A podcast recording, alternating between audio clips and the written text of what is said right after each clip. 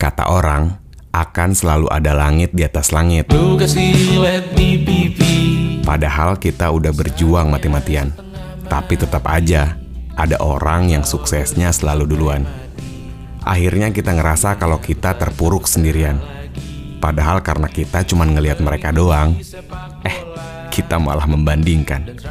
Jadinya insecure berlebihan. Lagian, semesta tahu kok apa yang kita jalankan, kecuali kitanya yang gak mau ada pergerakan.